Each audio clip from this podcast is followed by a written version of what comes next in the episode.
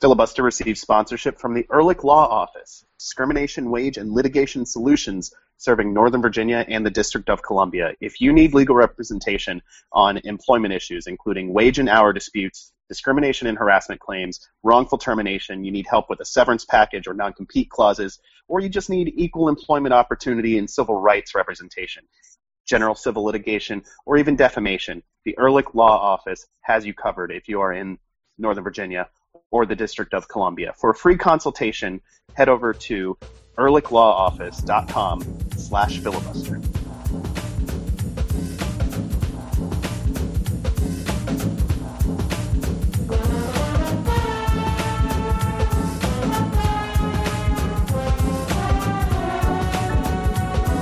So at the game, it was one of the weirdest things I've ever like witnessed in live in person. The at halftime, the announcer gets on the uh, on the PA and he goes, "If there are any more racist chants, we will suspend the the match." And he kept repeating that. He's like, "Please stop doing the racist chants." And so our section, the five of us, are turning around and looking at the Jamaicans like, "What did you say? What did you do? what are you chanting?" And everybody's like, "Oh." Pfft Bumbleclaw. I don't know, man. I have no idea what was going on, and no, there was no racist chance going on, and I have no idea what prompted it. But it was one of those surreal moments where we're like, "What is he like saying this to in, to insinuate that we should be doing racist chants, or is this some Concacaf thing?" My vote is on Concacaf. I mean, at that point, they could have suspended the match. It wouldn't have been wouldn't have been a total loss. Right, but you know, we're sitting there just trying to get some beers and and blowing our Jamaican horns, and they're talking about racist chants that didn't exist because there was about several dozen people in the stands. if there was one, you would have heard it. Yeah, it would it would have been started by somebody. somebody it that we was- saw. it, it was funny watching the pregame show on on Fox because it was like the camera panned the crowd and there were just like four or five Jamaicans looking kind of bored, and then they found you five people and were like, all right, let's just show these guys. They look like they're having more fun. Like the Jamaicans in the stand were just like hand like resting their chin in their hands, staring off into space. So like, oh, what am I even doing here? And the Um, camera, as it always does, finds Donald in the Yeah. stands. Well, to be fair, if they showed the DC United section, they had a, had a one in five chance. Yes. they also they managed to show all five every single time. So Yeah, we're, we're all sitting together. It's not like we like, yo, man, you, you got you got C, you got row you got row A, I got you're row all, C. you have to go be Yeah. by yourself in the opposite Your stand. section, your section C. We have to look like we take up more of the section, you guys. We have to spread out. yeah, exactly. Our our banner actually took up more space than we did. Excellent. Uh, Yeah. I don't know if you guys, if anybody tuned in for the Periscope pregame mat or pre-match show on uh, on, on DC United's. Twitter. It was it was something else. Lindsay was Lindsay Simpson, the team's uh, digital media director, uh, was was stuck in one small section of the stands, off in a corner, because that was the only place she could get Wi-Fi. Oh yeah, there and was. she was about a million miles because there's a, a big track that goes around the field. She was about a million miles from the field. It looked like because iPhones don't zoom so well, and so it was just a, a wide angle shot of the field. You, you could kind of see some players kicking what looked Yeah. like a ball in the distance, but there was no I also- guarantee she was in Jamaica, let alone the stadium. Uh, I got the sense that, that that periscope cut out specifically because she started she had to walk and go do other stuff and she walked out of the corner too far. And it because it just abruptly ended. There was no like okay well you know enjoy the game anything like that. It just was like uh, uh, and it's over. Um, so I think she just had to go do the rest of her job and walk too far away from the internet and was just disconnected and that was that. The internet. international international soccer. Concacaf Well, what happened is somebody on Periscope was making racist chants, and she had to suspend the Periscope. That's probably what happened. That I, I, I mean that does made that sound that does sound like the internet though. It does. If anything sounds like the internet, it's that. Hey, hey, welcome in. This is Filibuster. I'm Adam Taylor, joined as always from by Ben Bromley and Jason Anderson. And tonight, Donald Wine II is here as well. We are all four of us from blackandredunited.com, where you can find us writing about DC United, U.S. national teams, mm, MLS in general, soccer in general, whatever you want to find. well, we won't have whatever you want to find, but if it's in those categories, we might have it. Uh, we've got a good show for you tonight. We are going to talk more about DC United's three to three draw down in Jamaica with Montego Bay United. We're going to talk about the two nothing loss up in Montreal, and we're going to preview this Friday, not Saturday, mind you, Friday night's game against NYC, LOL, WTF, BBQFC at RFK Stadium. Before we do anything, though, Donald, you're the guest tonight. What are you drinking? So uh, there was, despite the call on social media for us to do shots, uh, I I am not feeling Which feeling. you and I successfully fought off. yeah, I'm not feeling too well tonight. Did you? Um, I did. Good for me. We did. As far as we're concerned, we As far as we're concerned, I'm not. I'm not taking no shots tonight. Uh, so what I have is from actually from the uh, tailgate, leftover from the tailgate for the U.S. Peru match. It's Oskar Blues IPA. Um, I'm just trying it for the first time, and it's actually pretty good. Um, so bravo, Oskar Blues, you've done it again, and this is going to be something that's probably going to be added to my arsenal.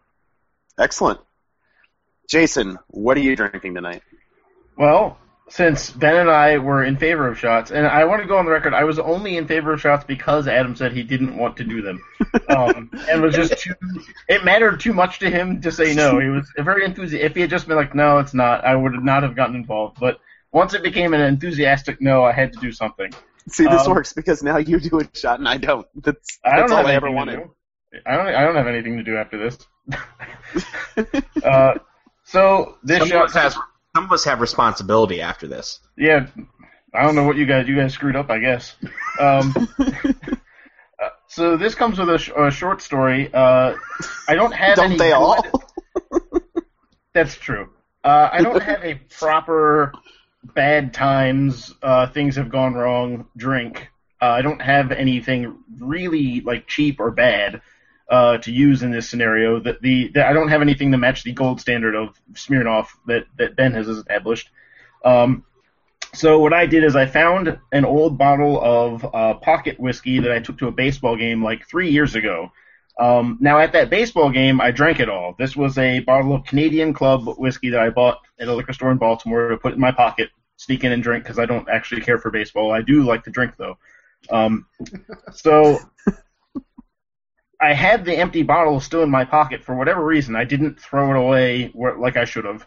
Um, and a friend, old friend from college, I ran into her in a line for food, and she came over to visit, and she brought us more booze, but they were in these inconvenient, like aluminum miniature Coke bottles.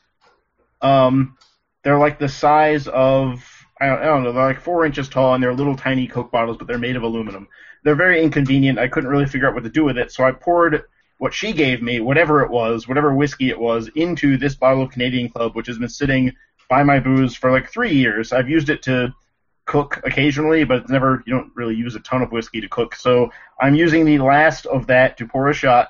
Um, so uh, that's to be clear, shot. this hasn't just been in your pocket for the last three years. no, no, It's no, no, been no. like a talisman for you. no, it's just been sitting there taking up space for three years next to the bitters.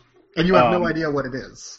It is whiskey, um, and I'm gonna gather. I'm gonna guess that at least ten percent of it is Canadian Club whiskey, but I do not know what the rest is. It could be multiple whiskeys. Um, I don't really know. I have no idea. So it's like Well- a blend. Yeah, we'll call it the Yeah. Anderson blend. Uh, the the getting drunk and meeting someone who also got drunk and made a mistake and gave you their whiskey for some reason blend. Um, Okay. So I guess do you want me to talk about the other one and then do the shot, or do the shot and talk about what Just- I'm actually drinking? What, whatever you want to do, man. All right, I gave you guys a chance. Don't get upset. there he goes. Um, so the actual drink I'm drinking isn't very good, by the way. Whatever that was in that. Don't Um, give the Anderson blend. It's, it's the blend has gone bad. The Anderson blend is not actually endorsed by Anderson. Uh, so I got a bottle of Rogue's um, Morimoto Black Obi Soba Ale. Um, Rogue makes a beer for Morimoto, the guy that was on Iron Chef. They make a beer for his restaurant, and they start putting it out in bottles, and it's a beer made with um, soba instead of, uh, actually, in conjunction with everything else that would normally go into a beer. Um, this is a special version of that where they roasted the soba so it's black, um, and then they went through and made the beer. So it's more of a malty flavor than a normal beer. um, multi. I, I guess multi is the wrong word since it's not of malt, it's of soba um, that gives it the color. But uh, I'm pleasantly surprised. It's it's uh, it's um, can't really put my finger on it. Actually, it's kind of an interesting flavor because it's not really a fall beer, uh, but it has similar properties to a fall beer. Interesting. Uh, rather than taking a shot tonight, I made a Manhattan, which, if I'd actually thought about it, wouldn't have I wouldn't have done because we're playing a team from across the river from Manhattan this weekend. But I did make it with a hundred proof uh, Knob Creek rye, so that's Ooh. my my nod at, at taking a shot. Ben, what are you drinking tonight? My shot uh, has a shorter story than Jason's shot. what a surprise! Uh, I'm drinking it out of a William and Mary shot glass, and the story behind that is the club that gave out these shot glasses at their uh, for, at the formal that I attended. They had to, for I guess legal reasons or semi-legal reasons, they had to tech, they had to call these uh, candle holders because they were also giving them away to people who were under the age of 21, so they couldn't call them shot glasses. And, in, and inside of it, I have Fireball because my life is sad and depressing. the, uh, if you were going to do something other than Smirnoff, that is. Wait, wait, wait. They they called them candle holders. Yep. And they didn't get they didn't give you a candle with it. Like nope. that's how you mask that. No, no, no, no. It's a candle holder. It's right. not a candle. Yes. And so you put a candle in, you say, see, it holds this candle, which is also for you. And then the parents go, oh yeah, that's so nice of them. And then you take the candle out and use it as actual shot glass.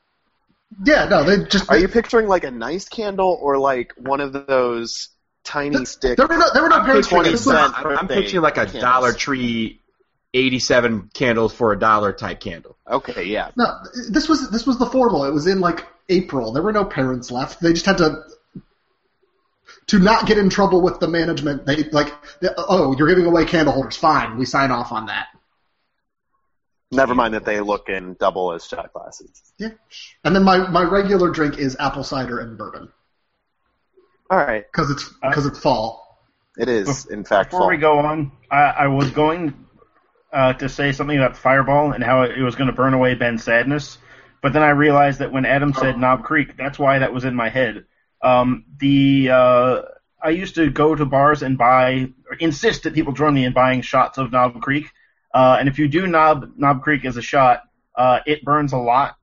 Uh, and so I would just get people and force them to join me in doing this. Don't don't do this, by the way. It's a terrible plan. It's a waste of good bourbon. Um, but it burns away the weakness inside of you, and that's what I would tell people. I would tell them it was going to make them stronger. Um, and it this worked because the people that would associate with me were this the kind of people that would buy that line of reasoning and, and say, yes, I will join you in this incredibly stupid thing you're about to do. That's it. It's over. and with that, we turn to soccer. A, Speaking of incredibly stupid things we're doing. Yeah. Spe- yeah thank you for stepping on the segue in true Adam Taylor fashion a small band of DC United reserves traveled to Jamaica with five very hardy fans uh, last week for DC United's final Conca Champs group stage game. Probably went down three to nothing to a not so great Mobay United side. The goals from Jairo Arrieta, Kofi Opare, and Michael Farfan clawed back the draw. Donald, you were there. Well, what was the the view in the sparsely populated stands?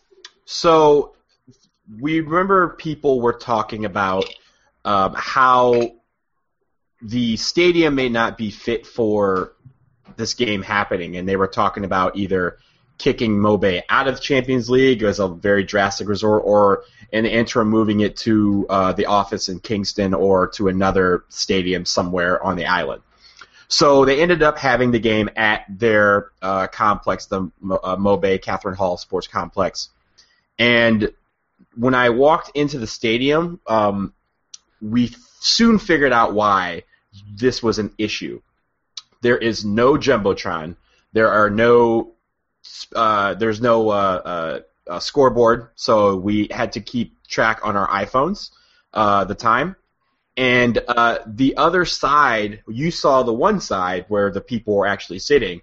no one was sitting on the other side, and we're like, well, why is there's why is there nobody on the other side of the stadium? It's because the other side of the stadium exists in name only. It looks like it's still being built. Um, it's uh, there may have been. They said a thousand people were there. I doubt there were that many people in the stands. Um, we were sitting in the biggest part, the the most populated part of the stands, and there was maybe 20 people. Um, 15 of which were smoking weed.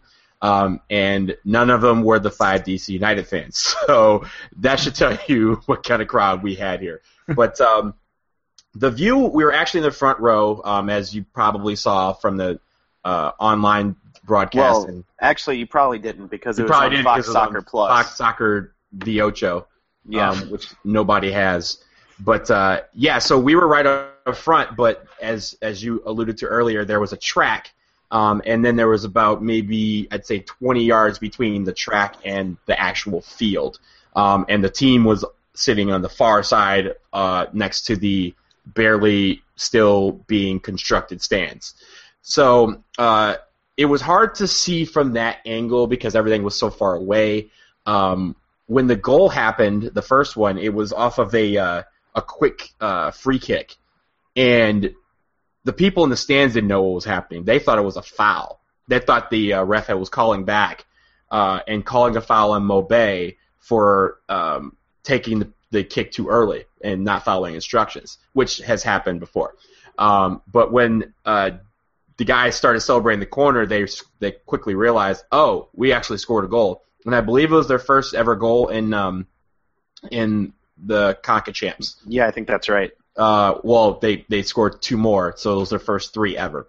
Um, so they were feeling pretty fine uh, at halftime. At halftime, our our uh, team was never down on themselves.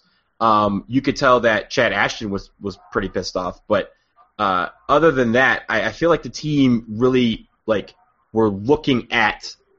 They were coming into the st- coming off the field. They came off the field towards us, and they were coming off the field with that "Hey, we still got this" type of mentality, which is good. You want to see that.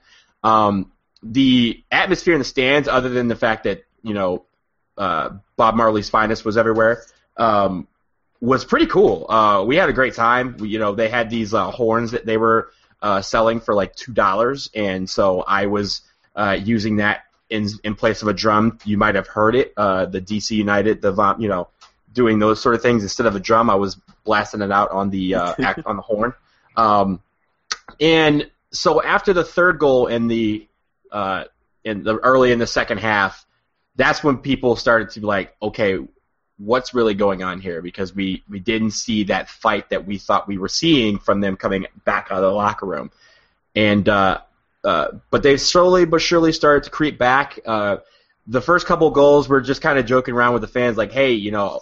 We'll make it three two as long, you know, like, you know, if you guys want to win, that's cool. But give us, give us two, give us, give us some hope to take home from us from the island. Uh, but when the Farfan goal went in, we kind of sat there in, in stunned disbelief. Like, wait, we really just tied this game, and we actually had a chance to win it uh, towards the end as well. Um, and so the the fans were were cool the whole time, but when that third goal went in, it was more like a glazed over look, as like as if to say, "Oh, we've seen this before," um, because it seems like in in big games for uh, Mobay United over the years, whether it be um, in the uh, in the Jamaican Premier League or in the Caribbean tournaments that get you into Conca Champs, they have choked uh, in the last couple years in a couple of big games. So uh, you you kind of saw this oh no not again type uh, of uh, of look on their faces. But all in all, it was a good trip. Um, the you were talking about the Wi-Fi earlier. The best Wi-Fi in the entire world um, was in our Airbnb apartment in Mobay. I, I don't know how.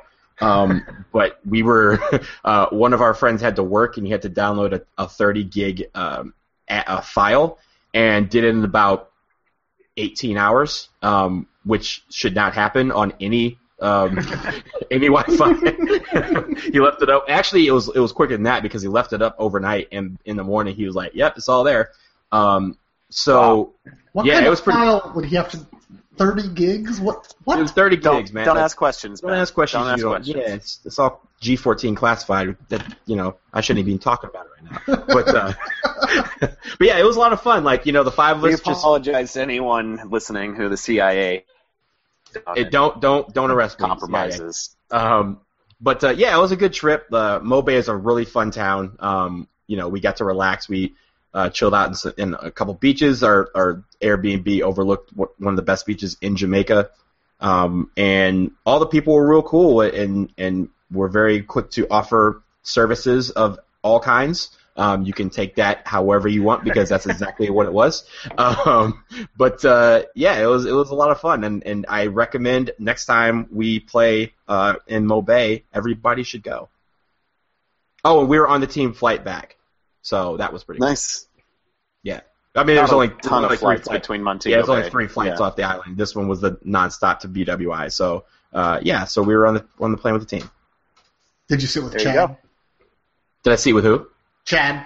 Chad was sitting behind me. Um, I was sitting with with uh, our, our our our friend Howdy, um, and uh, basically the team. A lot of the players were in the back, but a lot of the coaches were up towards the front. So, uh, but Chad was asleep the whole flight. He was tired. So they basically turned playing into a team bus. If you Pretty remember much. high school sports, players in the back, coaches in the front. Pretty much, yeah. It was it, it was it was not many other people like the uh, uh, the other people on the flight were just like clearly going from like a honeymoon or from like a family vacation, and they're like, "Oh, do you guys play?" And we're like, "Yeah, it's complicated, we, but we got a four-hour flight, so let's talk about it." Uh, it wasn't a full roster that made this trip. Ben Olsen only sent, I, I don't want to say brought because Ben Olsen didn't make the trip. Uh, three subs, include the keeper sub, down to Jamaica. Only two of them were used. Uh, Colin Martin and Perry Kitchen both came in off the bench. Uh, ben, was that the right call to send such a limited roster down to Jamaica? Yeah, I mean it's worked in the past for Olsen. Uh, they've sent uh, short rosters to CONCACAF's games in the past, and they got a point. That, that's basically what they needed. I mean, obviously it would have been great if they had won for seeding purposes, but they didn't really need to win. Um, and yeah, it was it was a fine decision. It, uh, it kept people rested for the game on the weekend, which I mean, I guess maybe Not that, that it mattered. not that it mattered. Yeah, maybe they should have been playing to keep their fitness up or sharpness up or something. But No, I No, think I think cutting the travel was probably the right call. oh yeah, it was. But yeah, uh, yeah. I mean, for all the other problems uh, with United right now, they've handled CONCACHAMP perfectly the past two years. So there's no reason to stray from what's doing you right. Also, I, I want to. I should note that uh, I, don't, I don't know if if you guys were able to view a, a stream of any kind, but uh, Travis Worra for a minute was warming up to come into the game, not at keeper. He was not wearing keeper shorts. That's right. definitely had field player shorts and uh, was warming up for real. It wasn't the like when you watch a player warming up, you can tell when they really are about to go in. It's when they they're not jogging or sort of watching the game while their legs are moving. They're actually really trying to go really quick to get their body prepared. He was doing that. It was a legitimate Uh, warm up. Yeah, it was legit. It By looked pretty close. That, that, that, was it was That was trainer. before Farfan got his the, the equalizer, right? Right. that that might have him not playing might be the worst thing that's happened to DC United this week. And it's don't- been not a great week, so That's that's, saying saying, something. something. Ben. Uh, He would have been so energetic. He would have been like a happy puppy just running around out there. it's it's true. I kind of wish Chad Ashton would have put him in even after that. Just Yes. put him in at striker, and let him run around. Yes. There would have Let the been kid like play. there would be If he would have scored the game winner, oh my it would be legendary. But even the thing is, even if he, even if all he did was step onto the field in a field player jersey, which I assume they had made for him, um, there would have been like 100 people showing up at the equipment sale in December trying to get him for get all of that thing. And by 100, uh, I of course mean like four because that was the grand audience of the, the grand total audience of that game that would have been aware of what was happening. Um, but those four No, people, I would have just grabbed it. I would have been like, "Yo, T." yeah, that- actually, yeah, you guys It would wouldn't have made uh, it to the equipment sale. It would have come I- home with me, or, or at least one of us would have fought over it. or or he might have been like, guys, this is clearly the only chance that I'm ever going to get to play as a field player in a real game. I'm so keeping I- this. I'm keeping this one for me. Um, that's what I would have done, but I mean, I, I'm you know I'm an only child. I keep stuff. I, I'm selfish. Jason, you you did get your way not from the start, but Colin Martin came on at halftime of this one. Um, what did you make of his performance and and the way that Chad Ashton used him? Uh, I guess I'll, I'll take the last part first. Um, he was out on the wing, which isn't really uh, where he should play. Um, we've been establishing our opinion on that since uh, Colin Martin signed with the team. He's, he's a central player um, rather than a wide player. Uh, he's not an outside-in wide midfielder like Nick DeLeon. He's just a guy that needs to be in the middle. Um, he wasn't, so that's not really ideal. And uh, I don't, I, I hate to say it, but I don't think he played very well. His um, it was his pass back that became the penalty kick. Um, not that the penalty kick deserved to be called.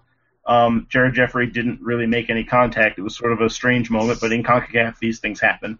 Um, it really wasn't a good night for any anyone that likes the player kids hashtag. Uh, watching this game, really it wasn't a good night for that movement altogether because the kids were out there and the kids were struggling, um, which is a shame. Uh, and I and I don't want to come down too harshly on Martin because the fact is that this is kind of a lost season for him due to injuries. He had mononucleosis at one point. Um, he just hasn't been able to be on the field. And when I mean when he was sick, he can't even be training. He can't go Mhm. into the locker room and hang out because then you've got an outbreak. Um, so it's a really tough season. It's a tough moment for him to come into a game that's already two nothing. But at the same time, it's something he definitely would have to clean up. Um, making the bad position, the lack of playing time, those don't change the fact that you can't put a defender who's already under pressure and then give them the ball. You can't really make that pass. Um, but uh, mostly, I would rather just have seen him in the middle. Um, and I think that actually had a um, an impact that kind of hit us in the future against, and I've done it again on accident, the Montreal Impact. Um, I did this last week where I said Impact while not meaning to say the name twice, and I did it again anyway. Um, where United Finish your drink, Jason. Just finish your drink. all right. um, let me finish my thought, and then I'll I'll do that. Um, Okay. That. United could have used Michael Farfan for much more of that game than they actually used him for, and Colin Martin starting against uh, Montego Bay would have allowed that to happen. Um, on the other side, it is nice not to have lost, and I will say I don't think um, United ties the game without Farfan being in the game, but you know long term, I would have taken losing in Montego Bay and then not losing at Montreal. If if that was uh, obviously we're speaking pretty hypothetically here, but if that was what was on offer, I would absolutely have taken that, and that would have meant more Farfan, which we'll get into later. And now I'll finish my drink. All right. While Jason does that, we'll take a quick break. Stick around. This is Filibuster, the Black and Red United podcast.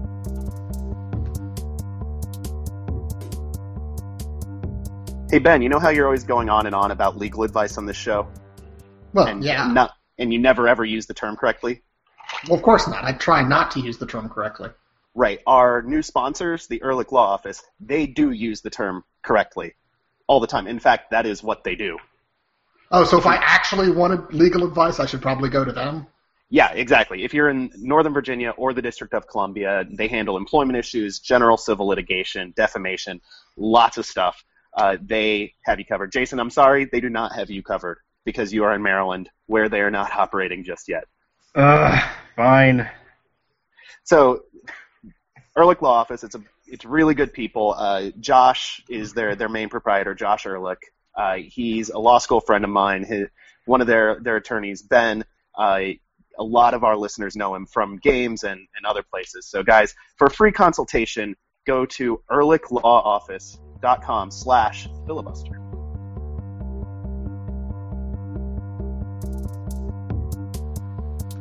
Welcome back to Filibuster, the United podcast. We are now going to talk about something a little bit more sad. Uh, it does involve international travel, just like the CONCACAF Champions League, but uh, this time for MLS play, an almost, not quite, but almost full strength DC United side went up to Quebec and just like in Jamaica, promptly fell behind them two to nothing, thanks to two goals from Didier Drogba. And then that was pretty much the end of the soccer for the entire game. There wasn't really much else other than some flying elbows and kicks to ankles. Almost all of it between Drogba and Steve Birnbaum. So, figure. Um, I just I don't even know what to say about this one. The first one is nominated for goal of the week. The first goal that Drogba had it was a free kick that Bill Hamid could do nothing about. It was a fluky handball against Taylor Kemp. Um, the second goal was horrible. It was awful. There's there's no sugarcoating it.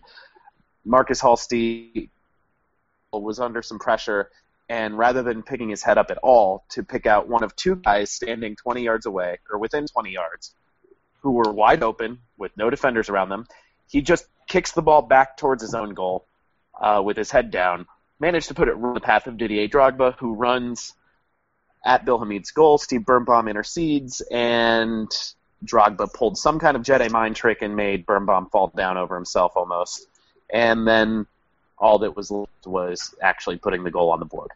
Because um, Drogba doesn't miss from from that close. Ben, what is wrong with Halsti and, and Birnbaum? Halsti, more importantly, I think, at this point, because he was supposed to be at least as good as Kitchen is right now at a similar position, or at least as good as Arnaud is next to Kitchen.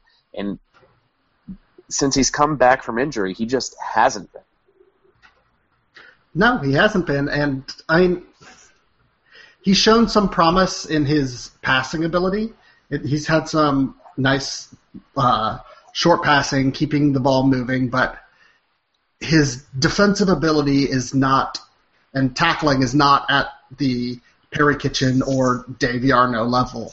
Um, and that may just be a difference between the Swedish league and MLS, whereas MLS is a lot more physical. But you would think someone with Champions League experience could get up to that level. And maybe it's also because he's missed most of the season and hasn't gotten the time to integrate in. But I mean, he started in the in basically this entire winless stretch except for one game, I believe. So at that point, if you're Champions League quality, you should probably be able to adapt by then. So I don't I don't know if it's he doesn't have the right partner. He uh, just needs more time to adapt. He's not. I don't want to say he's not good enough for MLS or he's not right for MLS, but given the international signings that DC United has had in the past, that's always got to be on the back of your mind. So it's it's a conundrum. I mentioned it earlier. Drogba and Birnbaum had a battle going through this whole game where they were literally physically attacking each other for at, at different points. Um, Birnbaum picked up the first yellow in in this one, uh, kicking Drogba's ankle, and Drogba received a ball. It was for MLS play, kind of a soft yellow, which is not to say it shouldn't have been a yellow. It's just not usually given an MLS. Drogba milked it for all it was worth. Uh, you would have thought that an elephant stepped on his ankle. Uh, the way he reacted. Later game, Birnbaum got a Drogba or got a yellow pulled on Drogba when Drogba's elbow went into Birnbaum's chest. Steve went down holding his um, and stayed down probably longer than he normally would have. Made sure that Drogba got the yellow, and Drogba knew exactly what he was doing, even if uh, Jair Marrufo, the referee, didn't. Uh, and then Drogba tried to draw another yellow arm bomb later. It was it was interesting to see. Um, Donald, what did you make of of that battle in particular? And obviously, Drogba won the battle. He scored two goals, uh, one in the run of play. But but after those goals, the two of them kind of trying to get into each other's heads. Yeah, and and I was able to watch some of the game later. Um, I was at a wedding and pretty much looked down at my phone as the first goal went off or the notification went off. Turned to my friend and said, "Hey, Didier scored," and then I looked down and the second one was there, and I was like, "Again." Um, but like he's he's first of all he's just a beast. Like he probably got pushed out of the EPL a little too early, and, and, that's hard to say because he's like what 36.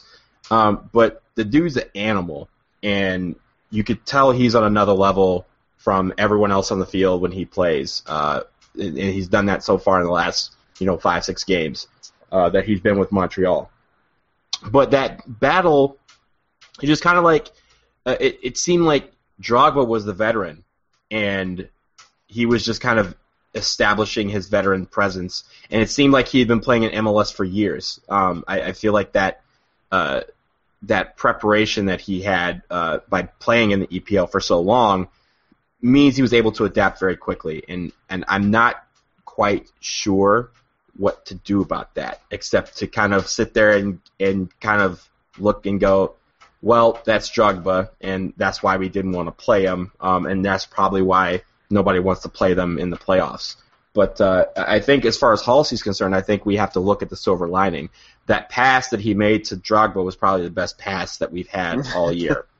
Uh, because it was, it was no look pass. it was a no look, pitch perfect pass to Drogba, and it's not his fault that that Drogba's on the wrong team. If Drogba's on our team, we'd be talking about how world class that pass was. I I would contend that it is. Well, I guess it's not his fault. Drogba didn't sign for us. Right. I don't think it's anybody's fault, but you know. I, I, I actually I think we can blame Adrian Fenty for that. I'm gonna blame uh, uh, uh what's his name Williams. I'll blame Williams. Williams that part. It's the reason why we don't have Drogba. Jason, Markheim. Jason, this Markheim. is no Vince Gray blamers. Nobody wants to blame Vince Gray. Yeah, that's okay. my dude. What up, Vince? Uh, long-time listener of the show, former mayor Vincent Gray. Uh, Sends us most Jason, of our six games now. Oddly enough. I mean, he knows we have a lot of lawyers on the show, so he's soliciting for help. Too soon. None of us are criminal lawyers, dude. I'll learn. Donald's the hustler of the group here. Jason, that's six games now with one point in league play. Tonka Champs has been better. Um, when it comes to MLS, um, this team is not quite a mathematical lock to make the playoffs, but but they're pretty close. If they they lose one of their three remaining games to NYCFC and NYC goes on a goes on a run, there's every possibility that that DC United actually could miss the playoffs. But they're they're pretty likely to to make the playoffs. Can this team be saved in time to actually do something in the playoffs, or are we just backing our way into a parking spot where we we don't have to move? Be like the congressman in season one of House of Cards and and slowly drift to sleep, inhaling our own exhaust until we die. I mean, the team not... took a picture with Kevin Spacey. I had to make yes. a House of Cards reference. you went for Spoiler a long alert. You have to do the you have to do the double tap though when you do that.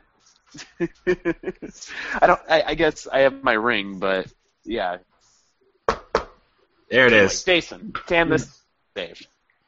Uh, I mean, can you save a team? Yeah, you can always turn a team any any team around that has decent talent, where it's not like, well, the team is bad because everyone on the team is bad. Um, it's not Chicago, right? It's not like there's a lack of talent. This team has 44 points for 45 points for a reason. Um, but there's a lot of work to be done. Um, they've got to figure out how to play without Davy Arnaud, uh, who, like it or not, I know a lot of people would rather not see a team that involves him as a starter uh, without there being a number 10 somewhere in front of him. Um, the fact is that since his concussion is th- this coincides almost perfectly with this losing streak, um, so that's a huge problem. Um, the team is, is, having trouble staying organized. They're having trouble staying focused, and that was a problem that, that really extends all the way back to June, um, which Dave Arnaud was present for those games. So it's not it's not it doesn't all come down to one thing or another. Um, I was actually asked during the game by someone we've had on the show, uh, Sean Spence, what was going on, and I was like, I honestly like during this game I can't get into it. I don't have the, anywhere near enough time. Twitter really isn't a good medium um, for the number of things that are going wrong. Um, it's a ton of different problems to fix or adjustments to make. Um, they can do it. They are capable of doing it. Um, a lot of what United is doing wrong lately has been individual mistakes uh, during the game, and then an, an, inability to overcome them as a team. Um, you know, against Montreal, for example, the the first goal is bad luck. I mean, Drogba hits a great free kick, and the foul comes on a a ball that Taylor Kemp has read, takes a strange bounce and hits his arm, which is not out and horizontal, but like back behind him. It manages to get in there and hit, and hit his arm somehow. Um, there's not much you can do about that, but the team's inability to bounce back from that really um, and get anything else going on is a concern. Um, I think the biggest thing that United need to do is just restore some confidence um, because I, I'm getting the sense a lot of times watching them that they're sort of they're fi- they're finally falling prey to the well here we go again mindset um, that they resisted for a while uh, because they I mean it's not like the falling down two nothing is just what this team has been doing for the past three months, including in both games that we're going to talk about tonight.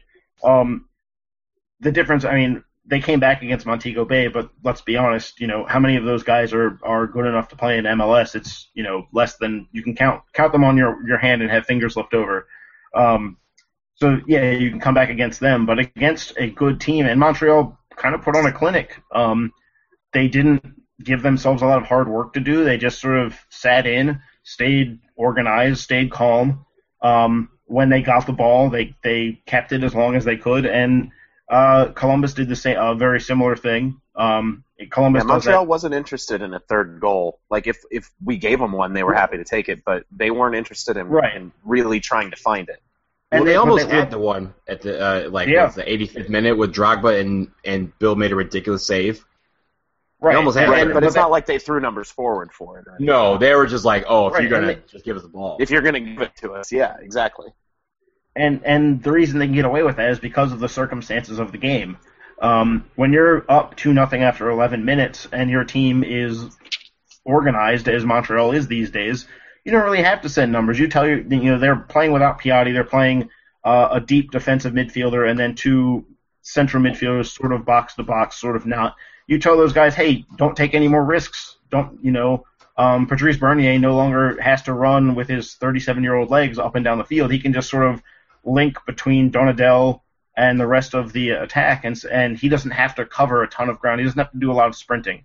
Um, Nigel Reo-Coker occasionally joined the breakouts, but it was like, you know, be judicious. Don't just join every single one.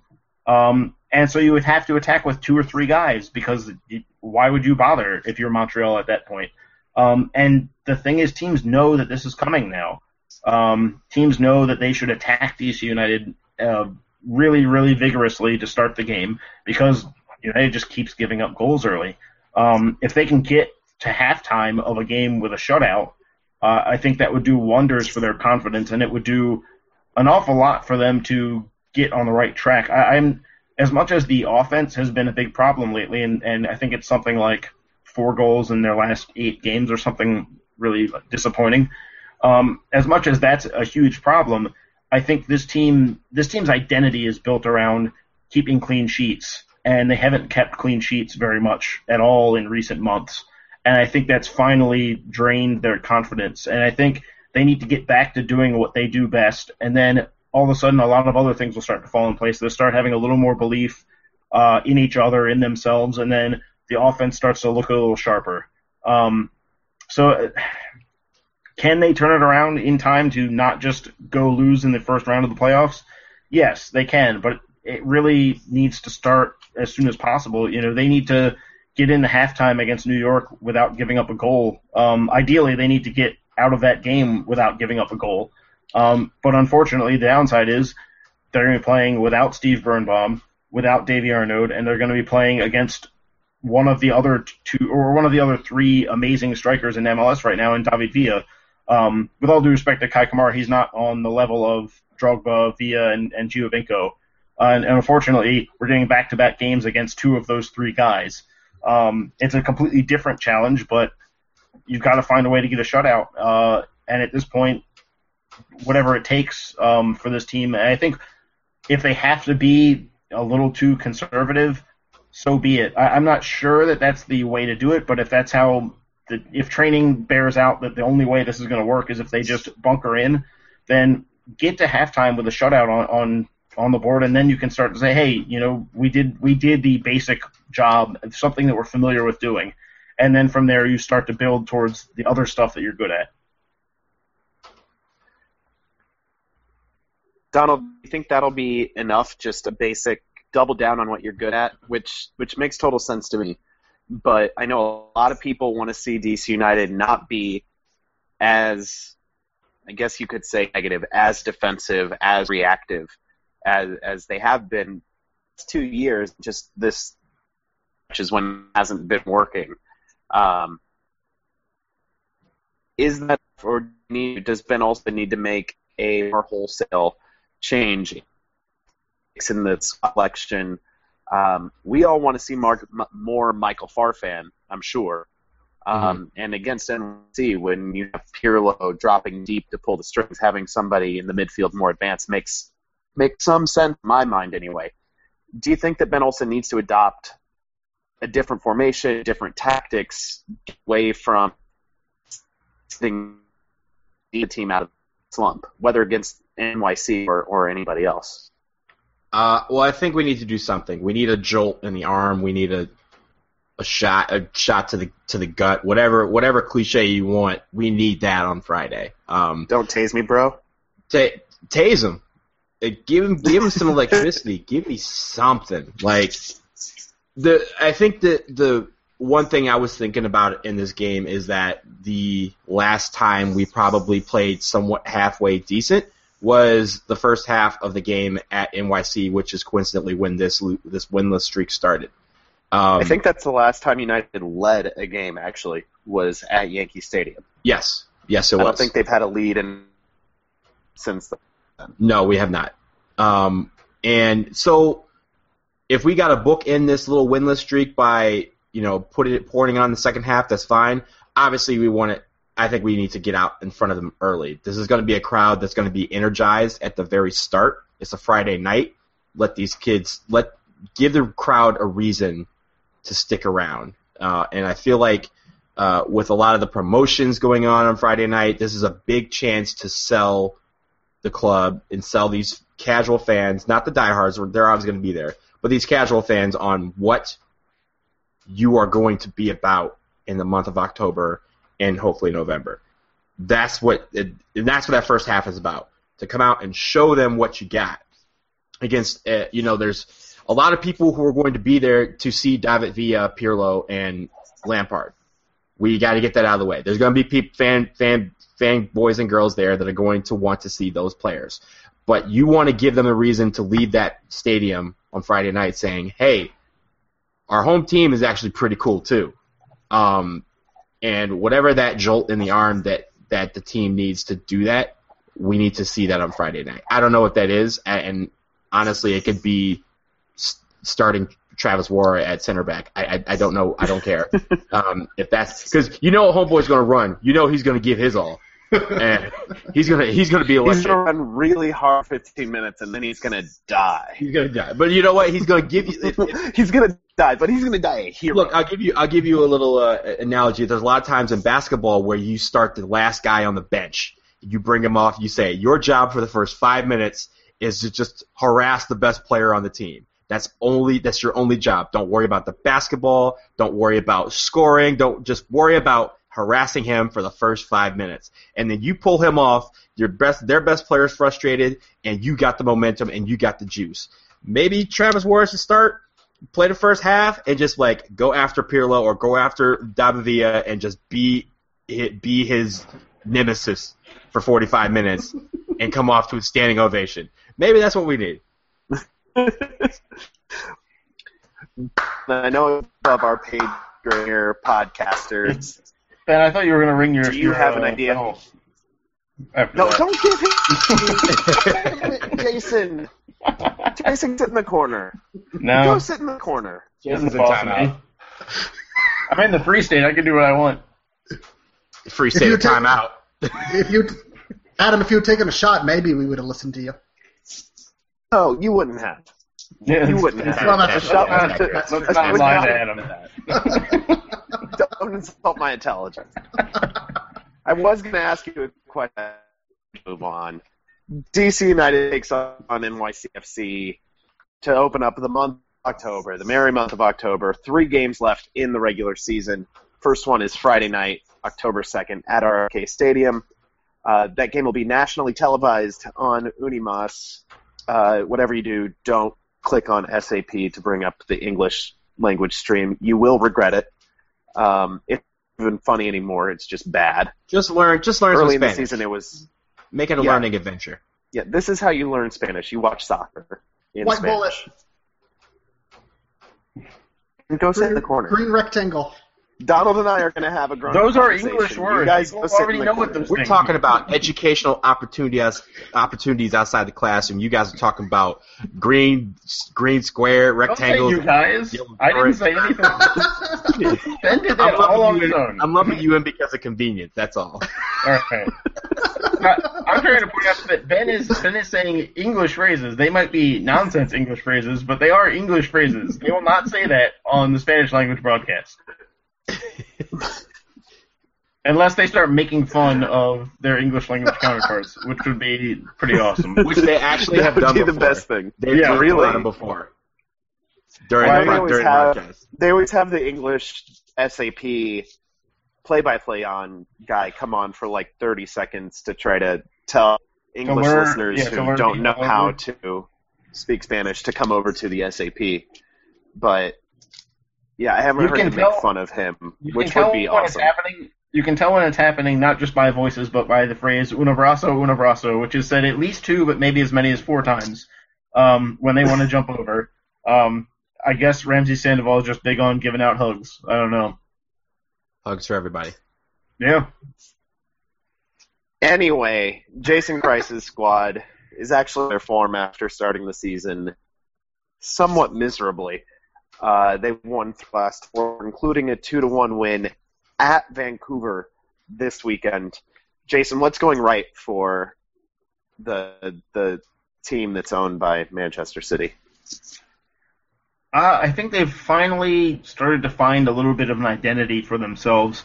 Um, not just a play a playing identity they've pretty much had from the start. They just weren't very good at it. Um, I think they found their identity as a group of people, um, as a team trying to accomplish something, not as a soccer team or anything like that. But they seem to have figured out each other. They seem to have figured out um, what their group is best at, um, how they interact with each other.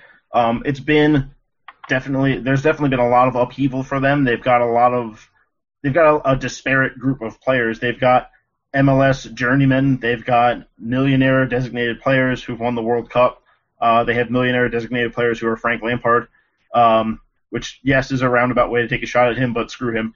Um, they've got a, a couple teenagers playing in defense, um, so it's a real mix of guys um, that are. It's really hard to get that group to fit together, and I think they're finally they're finally starting to figure it out. And they're also it does help that Andrea Pirlo and and Lampard are starting to fit into the team a little more to the point that Lampard is finally justifying his starting uh, position over Kwadwo Poku, who up until recently was not an MLS player. Um, that took a while. It took longer than it should have, but it is starting to happen. His goal against um, the Whitecaps was a really nice goal, and it's the second. I think it's the second week in a row that he has a, a first half goal for them uh, from a similar sort of knowing when to make the run rather than being fast or or strong or anything, just knowing when to be there. Um, so that certainly helps, but I think the main thing for them is that this this team has started to come together and they're starting to figure out how to really to hide their defense because they still don't have good defenders. They don't have a goalkeeper that I mean there's a reason Josh Saunders who has made a ton of saves and and has drawn a lot of praise for he's being shelled all season long um, and for not just letting in goals left and right. Um, but there's a reason why this team is made up of second-hand defenders for the most part, um, either second-hand for MLS or second-hand for Man City in the case of uh, Angelino. But they've finally started to figure out how they can not be so exposed in the back, and I think those two things really have dovetailed pretty nicely to them. Finally, you know, finding their form a few weeks too late. Uh, they're I don't know if they're mathematic. They're not mathematically eliminated, but they might as well be. It's it's pretty much a pipe dream for them um, to get in. But they're certainly not going to give up. This is a Jason Kreis coach team, and if there's one thing that you know about Jason Kreis is that he's going to cling furiously to any hope that he has. Um, just because his you know his reputation with RSL was for good soccer and for you know possession and positivity. Jason Kreis as a player was a basically just a ball of, of anger. Um, and that comes into his players certainly. They don't they don't quit. They don't back down. Um, and New York City is going to keep playing until they're actually eliminated. Uh, in fact, they're probably going to keep playing after that because they're some of those guys probably still have to play for their jobs. Um, but United shouldn't expect a oh well they're you know they're out of the playoff race they're they're beaten whatever. Um, this team is on a winning streak for a reason, and uh, it's going to be a test. It's not like the game that United's probably going to get get a win if they don't change their form would be against Chicago, who are even more beaten down than anyone else in the league. Uh, somehow more beaten down than Colorado, which I feel like if you're in Colorado, you should already have given up. But um, not just in the state, but I mean playing for the Rapids specifically. Um, but uh, New York City is is not going to be an easy game at all the way they're playing right now. Yeah, NYC still mathematically has a chance, like you said. Yeah. They've got three games left. DC United uh, in DC, Orlando in Orlando, and against New England in the Bronx. Um, not an easy road, but if they win all three and DC United keeps on the form they're on, NYC could somehow get into the playoffs. And I think that is, I don't know that Jason Kreis will be uh, harping on that at all, but the guy is a decent enough motivator at this level that he, and he's got veterans on the team who are professionals and were, are going to go out there and play, whether there's really something on the line or not. So, like you said, DC United has to has to treat this like a real game because right now I'm not I mean, they- sure they, They need to be be excited about playing anyone. Um, if the Rapids and Fire sent out their worst 11 players and combined into a team uh, of of infinite sadness, DC United still need to take that game extremely seriously and try and beat that team because when you have a one in six at this stage of the season, any win is a good win. Um, so yeah, I like how you went with a team of bad MLS players, and I went with a team of lawyer uh, players. I mean, we- we've established on this podcast that I, I do not know much about the law. Um, I might joke. I might joke about knowing But you about know the a law. little bit enough know- that you want I to legally enough- search my. right? And, and All I also, Jay, Jay, go back, get on the road. I know enough to not bring up specific lawyers or anything like that. Um, but I do know some things about soccer. I know that the worst eleven of the Rapids and Fire would be kind of amusing. So I'm trying to bri- I'm trying to brighten things up a little. In your head Mark right now, you're trying Mark to figure Birch out who those back. who those eleven I'm are. Yeah, Mark not I even in your head. You're doing it out loud. Marc Burch. How does Marc Burch still play professional soccer? I, Nobody's I quite sure. I mean, the answer is Choice. is Pablo Mastroeni, but Yes. beyond that, nobody's quite sure. All right, uh, Jason, how is Yes. how is Thomas McNamara not? How has his name not come up yet? You're immediately trying to make things sad again. I, Uh, I am because I am in a sad mood. I am so sad. There's a there's a concrete reason for that, and it's because in the past couple of weeks he's not even been in the 18. Uh, he's not injured. Um, Ned Grabavoy came back uh, to fitness, and between him and Lampard and Pirlo, all of a sudden the spots in the midfield start to dry up pretty quickly. Um, Grabavoy is is justifying. There was a while where he wasn't really playing very well, and he was sort of playing games because he's he was one of Jason Kreis's favorites at RSL. But lately, he's been earning his his spot in the starting lineup. Um, not against Vancouver, but whoever they played the week before, he scored twice and had an assist in a. They, he was involved in every goal they scored. Um, so that's a good way to get yourself into games. Um, I don't really understand um, the thought process behind leaving a like. Ma- uh, my feelings for McNamara aside, like there's legitimate reason. Like if you had no feelings towards any of this at all, you would say, well, this guy made a big difference for them. He came in immediately, sparked some things. He he. There was a stretch of time where he was the only player who appeared to understand what David Villa was up to at all for New York. Before Um, Poku finally figured things out, McNamara was the single best thing NYC had Yeah. going for them, Um, including David Villa. and they've they've just uh, I mean you if you're not going to start him he's got he's certainly earned his spot in their 18 I don't he hasn't been in there so I wouldn't expect him this weekend which is a let off for United um Can they just can they just give him back to us? What I'm wondering is, can That we would be awesome. start? You know, I think if any player in MLS would actually appreciate and be flattered by a kidnapping operation, it would be Thomas McNamara. if we were to like throw a bag over his head and throw him in the back of the van, I think somewhere in his mind he'd be thinking, "This is hilarious and awesome." well once he saw the This whole is the thing guy that showed up end, in a right this turkey pretty funny costume last Thanksgiving for NYCFC's video. He showed up in a turkey costume.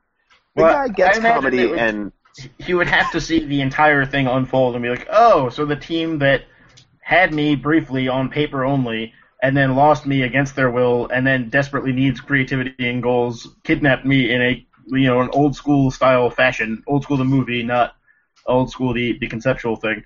Um, they pulled up in a van playing Metallica and just tossed him in there. Um, and I guess would apologize to his girlfriend for stealing out of the grocery cart, uh, like the old lady in old school. Um, yeah, I, I think at the end of it, he would be like, "No, that was really good." But in the moment, you know, it's still it's a kidnapping. You're probably not going to be too happy about it. Um, even if my, even if my friends pulled up in a van and threw me in there with a burlap sack or what have you, I'd I'd have even if I figured out it was them, I'd be like, "This still sucks. You guys threw me into a van and sped off. There's, there's no seats in the back. You're you're speeding around. I'm flying all over the place. This sucks." Later, I'd be like, "It was funny," but at the time, in the moment, maybe not. I mean, if it's us pulling it off, we don't have a van, so it'd probably be my my Subaru. We can get a van. get Oh, a van. Oh, trust, Don't get me wrong. We're gonna I'm kidnap someone. We're doing it right. trust Gotta and believe. I can get a van. He's gonna get a zip van. That's true. No, I, can- I can I can get a creepy Virginia van. Don't you worry. Yeah, we definitely need a, a an, like a full like a pre minivan era van. a Um, conversion van. Yeah, The Econoline. yeah. and it Are, we talking wood paneling here?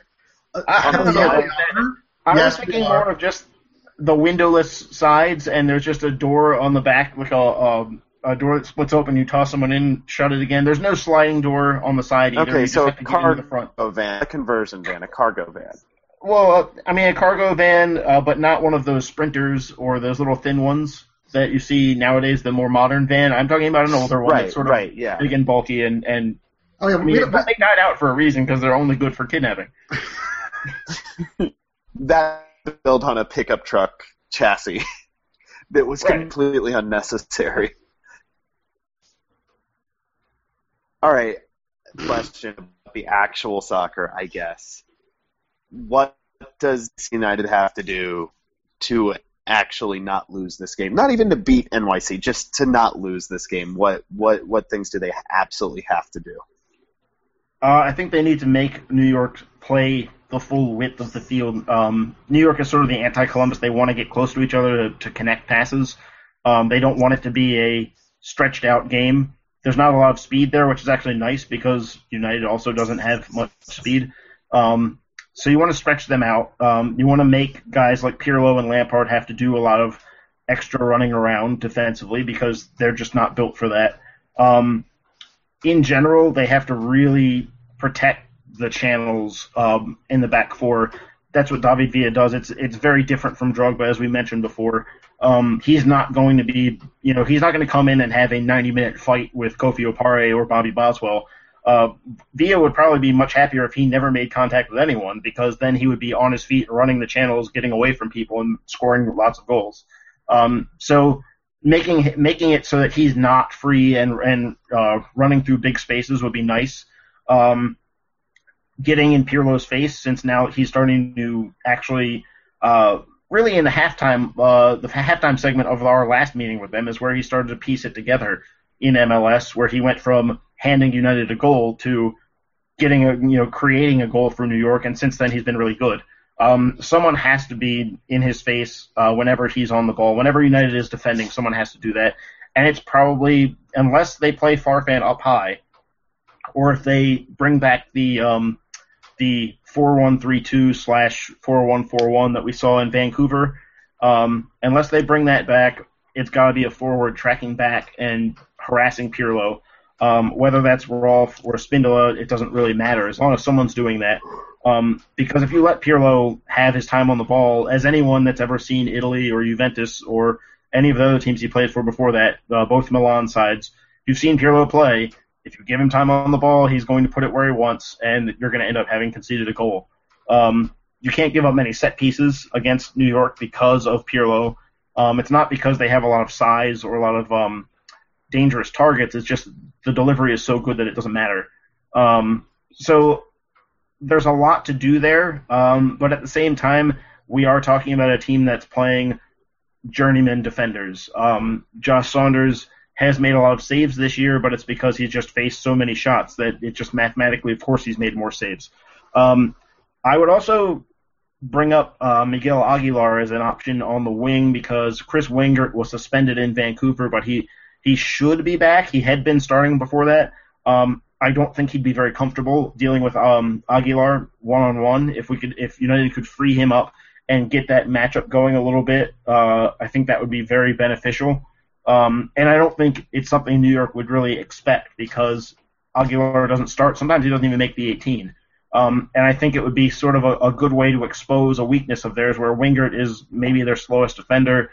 He's playing left back. On top of that, um, I think that's a a good a good look for United. Um, but the main thing is they've got to deny New York City uh, defensively. They have to be solid because I don't think that's a team that's going to hold up in a 0-0 game. I don't think they they're really comfortable playing that way. I don't think that I, I think they're going to sort of lose their way a little bit if it's at if it's halftime and it's 0-0 or 1-0 United. That's not a team that's built to come back. I know they did come back against us, but um, I don't think that's a very common occurrence for them. I don't think it's in their nature. Um, they don't really have a let's change our game plan sort of move. That it's just sort of more of the same. Um, their biggest thing is to bring in Patrick Mullins and move Villa into a left wing role. That's really all they've got. They don't, ha- and that doesn't change their the way they play. It's just moving some guys around. Um, so they're not really a team with a plan B that that has shown any real effectiveness. Um, but yeah, you know, Donald talked about using Travis Worra to um, harass Andrea Pirlo. Someone's got to do that job. Um, it probably shouldn't be Travis Worra because he's not a field player. Um, but if Pirlo is comfortable, United is probably going to have some big problems. They're probably going to have to put a bunch of goals on the board to to get some points um, you've got to shut him down. You've got to make Jacobson do some some of the building out of the of the midfield. You've got to make them make their defenders play long because you know David Villa. It's David Villa up there. He's five seven and fast. He's not going to win headers. Um, so if their defenders are playing long, that's that's a good sign for United. If they're not able to find Pirlo, if you can just cut him out of the game, that's that's great. Um, and I, I will say that one other thing with them is they caught Vancouver off guard a little bit by playing a higher line than they normally play. Um, because they're staying so compact, when they play a high line, basically you can't play through them at all. You've got to find a way around them, which is tough because then you're playing over distance or having to switch the field, and longer passes are, by definition, harder to complete. So I think New York's uh, newfound confidence as a group is is I think Kreis is having them take their next step as a team, which is okay. Now we can keep the ball and stay organized. Let's move up, further up the field. Uh, United needs to make that make them not be so stable with that. Vancouver really didn't do a very good job of disrupting that, and I think United has to do better. And they need to move the ball quickly. And they, when there's somebody open, they've got to hit those passes. Um, if they've got to switch the point of attack, they've got to do it. It's got to happen, um, or else New York is going to be comfortable in uh, in the way that they set themselves up. Ben, how's that van coming along? Kidnapping is great. Donald, any any closing thoughts before we sign off? Uh, no, like like Jason said, spread the ball out because you know we play in a big boy field and they don't. Um, which any thoughts learn. on kidnapping? Uh, you know you gotta you gotta do it like uh like Super Troopers when they jump when they jump in you put the wig on, you say, "You like Mexico," and you drive away. It, you may, they may wake up in D.C. and they'll be whoever you know when you when you kidnap somebody and tell them you're going to Mexico and you end up in D.C. They're pleasantly surprised. So it's, also it's all about managing expectations. If you're going exactly. to do it that way, you have to do three shots before you start screaming at them. Uh, at least three. Yes. And jump in the air when you're done. Jump in the air. And, and somehow it all comes back to shots. Thank you all for listening to this Go. mess this week. Thank you, Donald. Find us at blackandredunited.com. We're on Twitter at Black and Red U for the website, at filibuster DCU for the podcast. Send your email questions to filibusterpodcast at gmail.com. As always, we also accept love letters, hate mail, and advertising inquiries. Find us on iTunes, find us on Stitcher. We are on SoundCloud. Mostly when you're at RFK on Friday, tell a friend, tell a guest, tell your mom about this podcast. Tell Kevin Spacey. Tell Kevin Spacey about this Yeah. podcast. Yeah. Tra- That'd be track awesome. Kevin Spacey down, find him, and tell him. Well, we know where he was last night, sort of. He Right, partying so- with DC United players last night. Go stalk this famous man and tell him about our podcast. Don't do anything else. We don't endorse anything else more than that.